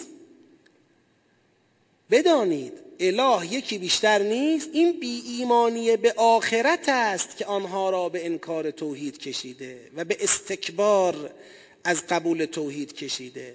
لا جرمه ان الله یعلم ما یسرون و ما یعلنون. خدا خوب می‌دونه این استکباری که در وجودشون هست از قبول توحید زائیده چیه؟ انه لا یحب المستکبرین. خدا مستکبران را دوست نداره. اینایی که دیگه زورشون میاد بپذیرن. نمی‌دونم دیدید یا ندیدید حس کردید یا حس نکردید. یه وقتایی یه جاهایی یه جوی درست میشه که گویا اونی که تدبیر خدا را قبول کرده ربوبیت خدا را قبول کرده دین را قبول کرده و خودش را مقید به دین کرده گویا آدمی است. امول نادون بیکلاس نفهم عقب مونده غیر متمدن غیر آزاد. آدمی که هنوز مونده توی خرافات دوران غیر پیشرفته بشر. اون دورانی که هنوز بشر مجبور بود برای تحلیل هر چیزی چون علتشو پیدا نمی‌کنه بگه خدا. حالا که الحمدلله علت همه چی معلوم شده به خیال ما دیگه اصلا نیازی به پیش کشیدن خدا نیست. این چیه؟ این همونیه که اون زلش میشه استکبار. یعنی ماها گویا پذیرفتیم عبد بشیم. ما خودمون رو کوچیک کردیم. ولی اونا نه عزت خودشون رو حفظ کردن. اونا مثل اینکه اونا خیلی جالبتر اتفاقا وضعشون. به جای اینکه اونا احساس مثلا خفت و خاری کنن از اینکه ما چرا توحید را چرا ربوبیت خدا را چرا دین را که منطبق با ربوبیت خداست نپذیرفتیم؟ گویا ماها باید خجالت بکشیم که چرا؟ پذیرفتیم. این همون استکبار است. در نگاه اونا قبول ربوبیت خدا و به طبع قبول دین در نگاه اونا خفته در نگاه اونا خاریه حقارته. این همون استکباره است. نمی‌تونه نمی‌خواد. من بیام مثلا تم بدم به این مسائل این حرفا. انه لا یحب المستکبرین. پس ببینید این آیات خیلی قشنگ. اصلا این آیات شما جاییش دیدید بگه لات عزا هبل اصلا بحث این نیست. اسم ما دنبال این که یکی بت پرسته بت پرست نباشه. ما الان محکمتر از بت پرستای صدر اسلام پول پرست داریم. محکمتر از بت پرستای صدر اسلام نمی‌دونم قدرت پرست داریم ابر قدرت پرست داریم. خیلی پروپا قرصتر. تمدن غرب پرست داریم. میپرسته. آدم ما تو مبهوت میمونه. بعضی از حرفها تو جامعه رد و بدل میشه و پرطرفداره که نگران می‌کنه انسان رو. نمیگیم حالا مردم اکثرا مشرکن. نه انشالله. ولی آدم نگران میشه. یه حرفایی زده میشه یه حرفایی رد و بدل میشه که آدم نگران میشه. یعنی نه این حرفا خواستگاهش زادگاه این حرفا اندیشه های غیر توحیدیه. طرف مغلوبه. یه فضای دیگه است یه کسای دیگه است یه جو دیگه است. پناه می‌بریم به خدا. لا جرم ان الله یعلم ما یسرون و ما یعلنون. انه لا یحب المستکبرین. و اذا قیل لهم ماذا انزل ربکم قالوا اساطیر الاولین. وقتی بهشون گفته میشه پروردگار شما چی نازل کرد؟ میگن اساطیر الاولین خرافه های کهنه قدیمی. خب آیه شروعه یا اتصال انفصال؟ این میکروفون رو اینجا بهتر بشنوم. چی شد؟ متصلا بگن منفصلا. نداشتیم؟ منفصل. خدا رو شکر لاقل یه نفر طرفدار داریم. بله به نظر حقیر شروع سیاق جدیده. بله برمیگرده به مشرکان. اما تو آیات قبلی صحبت از افشاگری خدا درباره یک حالت درونی کیا بود؟ مشرکان بود که خدا آنچه را مخفی می‌کنید آنچه را آشکار می‌کنید می‌دونه. و خدا یه تحلیل ارائه داد از اینکه مقاومت شما در مقابل توحید ربوبی و الوهی محصول بی ایمانیتون به آخرت و زائیده استکبار ناشی از اونه. خب این تحلیل الهی بود تا اینا نتونن خلاصه قضیه رو یه جور دیگه جلوه بدن. نتونن نقش بازی کنن. از اینجا به بعد از اول اذا قیل لهم ماذا انزل ربکم. بازم درباره هموناست. ولی این دفعه می‌خواد عکس عملشون رو در قبال مشخصا وحی قرآن می‌خواد تحلیل کنه و بررسی کنه. همین مقدار کافیه که بگیم این یه سیاق جدیده. و این سیاق جدید زل مقابل هم داره. یعنی یک عده هستن که در مقابل قرآن موضع اساطیر الاولینی می‌گیرن. یک عده دیگری هستن که در مقابل قرآن موضع بهتری می‌گیرن. یه بررسی جدیدی است در قبال موضع گیری این مشرکان نسبت به قرآن کریم. و اذا قیل لهم ماذا انزل ربکم قالوا اساطیر الاولین میگن اسطوره ها و خرافه ها و افسانه های قبلیه. بفرمید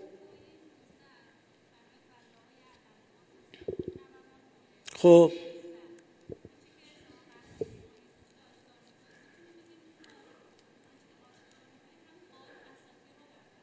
خب می‌تونیم بگیم در ارتباط دو سیاق.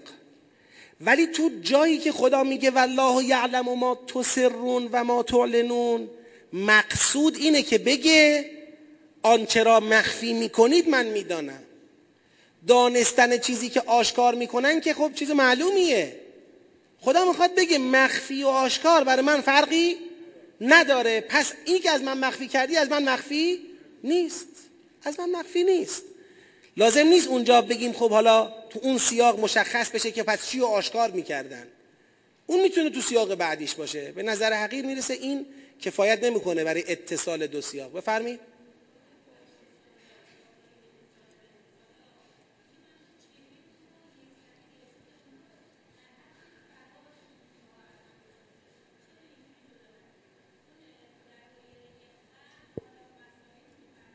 چهل؟ چهل کجا بود؟ آه تا چهل و یه سیاق گرفتید شما کلی دیدید. من میگم نباید اینجوری هم تو سیاق کلی دید. ببینید اگر ما می‌تونیم ارتباط سیاق ها را تو این مرحله بفهمیم نباید باعث بشه که دیگه سیاق ها را تفکیک نکنیم. نه فرا... هنوز همینایی که من جدا کردم فراز دارن در داخل خودشون. ببینید کلا دسته بندی یه چیزیه می‌تونه خیلی ریز بشه می‌تونه خیلی کلی باشه. شما یه سوره رو می‌تونی در سه طبقه چهار طبقه دسته بندی کنی. دو بخش هر بخشی سه فصل هر فصلی چند سیاق هر سیاقی چند فراز هر فرازی هم تازه می‌تونی تقسیم بندی کنی. خب؟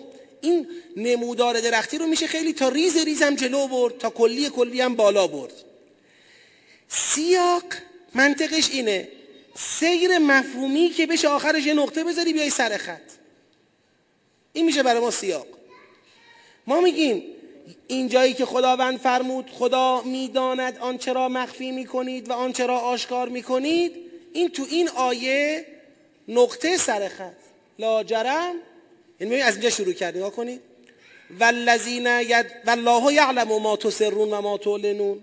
والذین یدعون من دون الله لا یخلقون شیئا لا یخلقون شیئا و هم یخلقون اموات غیر احیا. و ما یشعرون ایان یبعثون. الهکم اله واحد فالذین لا یؤمنون بالآخره قلوبهم منکره و هم مستکبرون. لا جرم ان الله یعلم ما یسرون و ما یعلنون. انه لا یحب المستکبرین. نقطه سر خط. و اذا قیل لهم ماذا انزل ربکم قالوا اساطیر الاولین.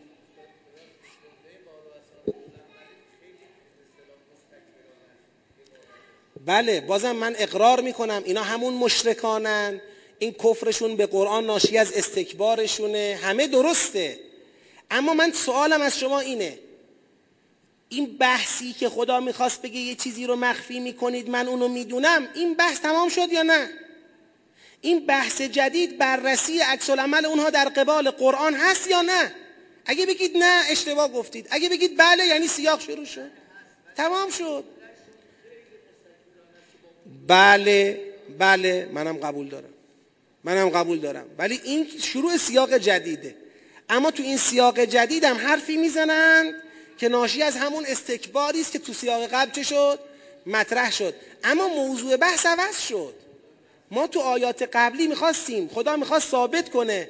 اینا مخفی کاری دارن ولی مخفی کاری برای من خدا اثر ندارد. من می‌دونم چشونه. این تمام. حالا حرف بعدی. اینا راجع به قرآن میگن اساطیر الاولین جوابشون رو می‌خوام بدم. راجع به قرآن میگن اساطیر الاولین منم می‌خوام جواب بدم. لیحملوا اوزارهم کاملتا یوم القیامه. اینم من قبلا گفتم دوست دارم بار چندم تاکید کنم. ببینید اینا که میگن اساطیر الاولین 1400 سال قبلا می‌گفتن اساطیر الاولین ما یه وقتایی خیال می‌کنیم این شبهه تازه درست شده که میگن قرآن کهنه است قرآن قدیمیه قرآن خرافه است. این که آیه 1400 سال قبله. همون موقع که قرآن نازل می‌شد داق این نون از تنور بیرون اومده بود می‌گفتن ویاته. اون موقع چه رسد به امروز؟ چرا اون موقع؟ مگر اون موقع اتم کشف شده بود؟ مگر اون موقع به فضا سفر می‌کرد کسی؟ نانو درست شده بود. چرا اون موقع می‌گفتن کهنه است؟ بشر کار با این نداره که اتم و نانو و هوا فضا و اینا. هرچی برای دنیاش برای مادیاتش خوبه به نظرش بروزه. بروز کاربردی مفید. هرچی مربوط به دنیای پس از مرگ اوست. این دیگه به روز نیست. حتی از دین دقت کنید چی دارم میگم. حتی از دین از اسلام از قرآن اون چرا که به درد تنظیم دنیا می‌خوره مقاومت نمی می‌گیریم. آقا یه سری اصول مثلا خانواده آرام چجوریه؟ اخلاق چجوریه؟ حقوق هم احترام بذاریم. ما با اینا متا خیلی ممکنه خیلی موضعی نداشته باشن مشکلی نداره. اما شما بخوای بحث رو بکشونی به این وادی که آقا قیامتی در کاره. فردایی هست. حساب فردا رو کردی؟ بحث رو بکشی تو دنیایی که دیده نشده دیده نمیشه حس نمیشه لمس نمیشه. اینجاست که بشر انگیزه پیدا می‌کنه بگه این حرفا حرفای بروزی نیست. کهنه است قدیمیه به درد قدیمی ها می‌خوره خرافه است. یه چیز دیگه بگو یه تحلیل دیگه ارائه بده. چیز تازه ای بیار. این چیز خلاصه موضع جدیدی نیست. خدا می‌فهمد لیحملوا اوزارهم کاملتا یوم القیامه و من اوزار الذین یضلونهم بغیر علم. نشون میده اینایی که میگن قرآن اساطیر الاولینه می‌خواهند دیگران را بگید گمراه بکنن. خدا میگه اینا هم بار خودشون رو باید بکشن هم باید سهمی از بار کسانی را که گمراه کردن تو قیامت بکشن. چه بد این چه که اینها مجبورن حملش کنن. قبل از اینها هم خیلی ها مکر کردن همین راه را رفتن. نازل شده های خدا را کهنه قلمداد کردن. قد مکر الذین من قبلهم فأتى الله بنیانهم من القواعد فخر عليهم السقف. من فوقهم و اتاهم العذاب من حیث لا یشعرون. خدا بنیان مکرشون را از ریشه ویران کرد و سقف رو سرشون خراب کرد و عذاب از اون جهتی که اینها حساب نمی کردن براشون آمد. ثم یوم القیامه بعد فردای قیامت یخزیهم. خدا خارشون می‌کنه و یقول و میگه این شرکایی الذین کنتم تشاقون فیهم. کوشن اون شرکایی که شما برای اونها به خاطر اونها از جامعه از پیکره توحید بدنه توحیدی خودتون رو جدا کردید. قال الذين اوتوا العلم اون وقت اون عالمان می‌گویند نگاه کنید آقا ان الخزي اليوم و سوء علی الكافرین ببینید امروز چطور اون پستی اون حقارتی که تو دنیا به ما نسبت می‌دادن ماها را پست ماها را امول ماها را بی سواد ماها را نفهم میپنداشتن ببینید چطور همون پستی و حقارت و زشتی امروز بر اونها مسلط شده. الذین تتوفاهم الملائکه اینا کسانی هستند که وقتی ملائکه جانشون رو می‌گیرن والمی انفسهم در حالتی که اینها به خودشون ظلم کردند ملائکه سراغشون میان تا جان اونها رو بگیرن فالقوا السلام دستا رو بالا می‌برن تسلیم میشن در اون لحظه. و میگن ما کننا نعمل و منسو میگن ما کار بدی نمی کردیم ما بلا ان الله علیم بما کنتم تعملون. بله خدا نسبت به آنچه که شما عمل می‌کنید آگاه هست یعنی امروز دیگه این تسلیم شدن و این عذر تراشیدن ها فایده ای ندارد. فدخلوا ابواب جهنم خالدین فیها فلبئس مثوى المتکبرین. برید از درهای جهنم داخل جهنم و چه بد است جایگاه متکبران. و قیل للذین تقوا و به کسانی که تقوا پیشه کردند گفته شود گفته شد ماذا انزل ربکم؟ ببین عین همون سوالی که از چیه پرسیده شد؟ از اینا پرسیده شد نگاه کنید. و اذا قیل لهم ماذا انزل ربکم؟ قالوا اساطیر الاولین. اما از متقین هم پرسیده میشه که بله ماذا انزل ربکم؟ پروردگارتون چی نازل کرده؟ قالو خیرا میگن خیر. للذین احسنوا فی هذه الدنیا حسنه ولدار الاخرت خیر ولنعم دار المتقین. هم تو دنیا به حسنه الهی دست پیدا می‌کنن و هم در قیامت به بهترین جایگاه می‌رسن که جایگاه متقینه. چی اون جایگاه؟ جنات و عدن یدخلونها تجری من تحت الانهار بهشت های جاودانی که ازش داخلش میشن نهرها کفش روانه لهم فیها ما یشاؤون هر چی می‌خوان توش هست. کذالک یجزی الله المتقین. ببینید متقین متقین متقین. چرا؟ چون اصلا قراره با توحید به چی برسیم؟ خدا تو قرآن نه یه بار نه دو بار بارها دعب قرآنه. وقتی می‌خواد در مقابل مشرک به کسی اشاره کند نمیگه موحد. میگه یعنی اینکه اون چه ثابت می‌کند تو از شرک نجات یافتی تقواسا خدا این توحید ذهنی خالی را به سمتش بالا نمیره. الیه یسعد الکلم الطیب. ولی ولی بگید ول عمل الصالح یرفعه. شما سوخت و تقوا نداشته باشی این اندیشه توحیدی الکیه. این هواپیمای بادکنکیه. موتوری برای پرواز نداره. این بالا نمیره. چیزی نیست. باید به تقوا برسه. سوره مبارکه چشم. سوره مبارکه ملک هم اگر شما نگاه بکنید در مقابل کافران به ربوبیت صحبت از اهل کلمهش رو بگید دلم خنک بشه. در سوره ملک هم در مقابل کفر به ربوبیت صحبت از توحید نکرده. صحبت از خشیت کرده خشیت. صحبت از خشیت کرده.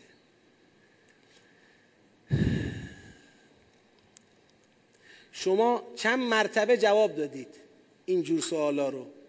احسنتون انشاءالله خداوند شما را و خانواده شما را و بستگان شما را و همسایگان شما را و همه وابستگان شما را و هم کلاسی های شما را الله از آفات دنیا و آخرت نجات کرامت کند. یه صلوات هم بفرستید. اللهم صل علی محمد و آل محمد. اینا داخل جنات و عدن یدخلونها تجری من تحت الانهار میشن که لهم فیها ما یشاؤون کذالک یجزی الله المتقین عین همون اسلوب. اونجا گفت الذین تتوفاهم الملائکه ظالمی انفسهم. اینجا می‌فهمد الذین تتوفاهم الملائکه طیبین. یه توفی داریم. توفی کسانی که هین توفی هین جان دادن ظالمه به خود به حساب میان. که اون موقع مجبورن دستا رو ببرن بالا. بگن تسلیم. و ما کار بدی نمی کردیم و بهشون گفته بشه که خدا بهتر می‌دونه شما چه کاره اید بفرمایید برید تو جهنم. و یا نه ملائکه بیان جانها را بگیرن طیبین. پاکیزه. الهی اسعد الکلم الطیب. پاکیزه. از چی پاکیزه؟ از لوث شرک. جان پاکیزه از آلودگی شرک. اون وقت ملائکه چی میگن؟ یقولون سلام علیکم.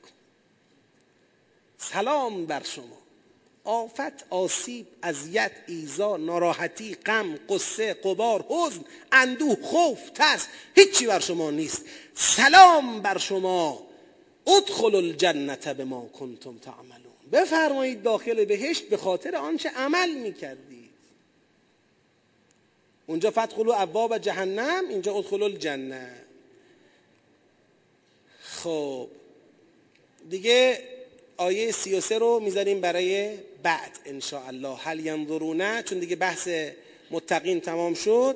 هل ینظرونه رو می‌ذاریم بررسیشو برای بعد. ان الله تا جلسه آینده خواهران و برادران به همین شکل سیر سیاقبندی را ادامه بدن و سعی بکنن یه چند تا سی تا آیه آمدیم. مثلا در حد سی چل آیه را هم جلو برن ان الله که ما با یه آمادگی بیشتری از شما در جلسه مواجه بشیم. و بتونیم با کیفیت بهتر و سرعت بالاتر انشاءالله بحثا رو ارائه بدیم. از حسن حضورتون حسن توجهتون حسن همراهیتون صمیمانه متشکرم.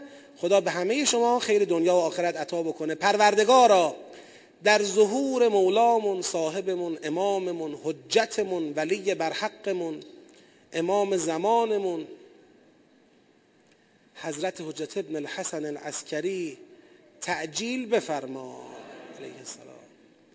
پروردگارا ما را در دوران غیبتش و دوران ظهورش از بهترین یارانش قرار بده. امام عزیز ما شهدای گلگون کفن ما غریق رحمت بفرما. رهبر عزیزمون معید و ملهم و محفوظ و منصور بدار. همه خادمان اسلام و مسلمین رزمندگان اسلام در هر جبهه‌ای که جهاد در راه تو می‌کنن با مال با جان خدایا بر توفیقاتشون بیافزا حسن عاقبت بهشون عطا بفرما. دشمنان اسلام و مسلمین ذلیل و سرکوب بفرما. آمریکا اسرائیل دشمنان اسلام و مسلمین دشمنان داخلی مثل آل سعود یعنی داخل امت مسلمان. خدایا همه را رسوا بفرما. اونهایی که در خواب قفلتن بیدار بفرما. به وظایفمون آشنا بفرما. خدای همه کسانی که برای برپایی این جلسات زحمت می‌کشن وقت می‌ذارن دل میسوزونن خرج می‌کنن به هر شکلی حضور پیدا می‌کنن به هر شکلی برای اقامه امر قرآن حرکتی می‌کنن از همشون به احسن وجه قبول بفرما. نسل ما پروردگارا دوستان ما نسل ما بستگان ما هم هموطنای ما جوانای ما خدای همشون در پناه قرآن از شر شرک و فسق شر نفس و شیطان در امان بدار به برکت صلوات بر محمد و آل محمد.